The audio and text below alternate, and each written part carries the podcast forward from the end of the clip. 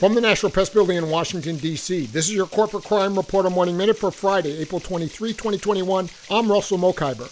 Tens of thousands of people have sued Monsanto owner Bayer, alleging their non Hodgkin's lymphoma and other cancers were caused by glyphosate, the active ingredient in Monsanto's Roundup herbicide. Three cases went to trial, and in each case, the courts found that Roundup caused the cancers, that Monsanto hid the risks, and that compensatory and punitive damages were justified. Bayer wants to resolve the thousands of remaining cancer claims with an 8 to 9 billion dollar compensation fund. Those cases are being negotiated by Monsanto lawyers and the lawyers representing the cancer victims. But last year, in a surprise to the plaintiffs' lawyers, a separate settlement was put forward to handle everyone else who might bring a case against Monsanto in the future. More than 300 plaintiffs' lawyers are challenging the settlement, calling it an abomination to the tort system. For the Corporate Crime Reporter, I'm Russell Mokhiber.